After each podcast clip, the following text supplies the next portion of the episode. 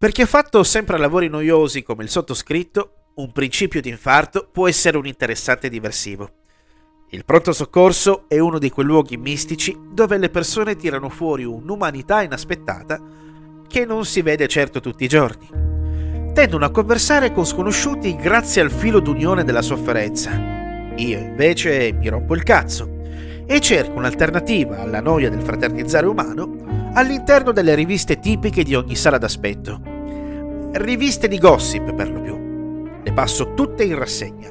E ho modo di notare che in copertina abbiamo sempre gli stessi tipi di personaggi. Mi capita spesso di sognare di vivisezionare un influencer con un bisturi arrugginito.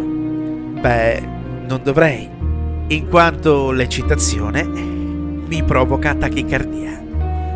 Non un influencer in particolare, comunque. Anzi, potrei dire un qualsiasi influencer, o simbolicamente, tutti in uno sfortunato rappresentante. Quando è successo? Qual è stato il momento storico preciso in cui eserciti di persone hanno cominciato a seguire questi nulla viventi come pecore melanti? Come sempre, in questa rubrica, le verità vengono a galla, ma puntualmente non vengono credute in quanto scambiate per teorie del complotto. Cazzo, se è vero. Da qualche anno, un nutrito gruppo di esperti del linguaggio del corpo sta gridando alla comunità scientifica di aver codificato un linguaggio comune nei video dell'influencer. Tendono infatti a muoversi con degli standard comuni, ed in alcuni casi sono stati scoperti a utilizzare il codice Morse con dita o oggetti per chiedere aiuto verso la telecamera. Perché lo dovrebbero fare? Non sono forse gli influencer i testimoni della felicità e del successo? Beh... probabilmente no.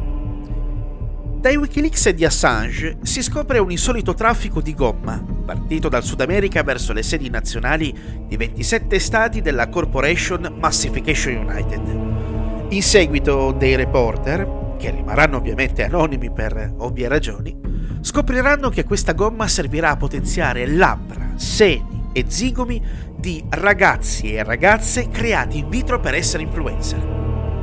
Scienza dite voi? Tutt'altro. Questo gruppo di detective ha preso in mano una serie di dati incongrui sul traffico di materiali particolari da Massification United verso aziende legate all'ambito della comunicazione. Abbiamo infatti tonnellate di gomma, carne e sangue di maiale, nonché silicone, liquido seminale e microchip che transitano verso imprese che di queste materie non dovrebbero farsene niente, visto che fanno comunicazione. Ma dopo alcune soffiate, la cosa ha cominciato ad incuriosire. E grazie ad alcuni infiltrati, siamo venuti in possesso di materiale scottante, in cui si vedono operai assemblare esseri umani costituiti da tutti questi materiali. Successivamente questi moderni Frankenstein vengono portati in alcune stanze, dove subiscono comandi ripetitivi e stupidi per diventare influencer. Dopo un mese di trattamento vengono messi davanti ad uno smartphone. Il tasso di suicidi dei primi dieci giorni è pari all'ottantasette per cento.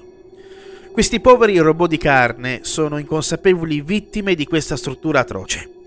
È chiaro che non hanno facoltà di intelletto e ad ogni cosa che gli viene imposta di fare, beh, la fanno e basta senza opporsi.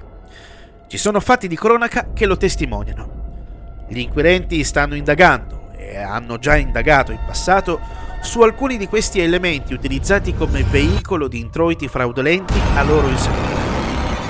Purtroppo, questi involucri vuoti non sanno opporsi alle scelte dei dirigenti di Massification United. È stata scoperta anche una discarica in un'isola, della quale ovviamente non riveleremo il nome, in cui vengono scaricati i corpi disattivati degli influencer che non servono più a causa di bad reputation o errori di obbedienza. Questi automi definiti influencer non sono altro che involucri vuoti costruiti a tavolino. Non ci credete, vero? Non volete crederci? Forse perché vi siete sempre immaginati di essere voi al loro posto. Questa indagine denuncia non proseguirà a causa di figure autoritarie che hanno minacciato ritorsioni. A presto. Forse.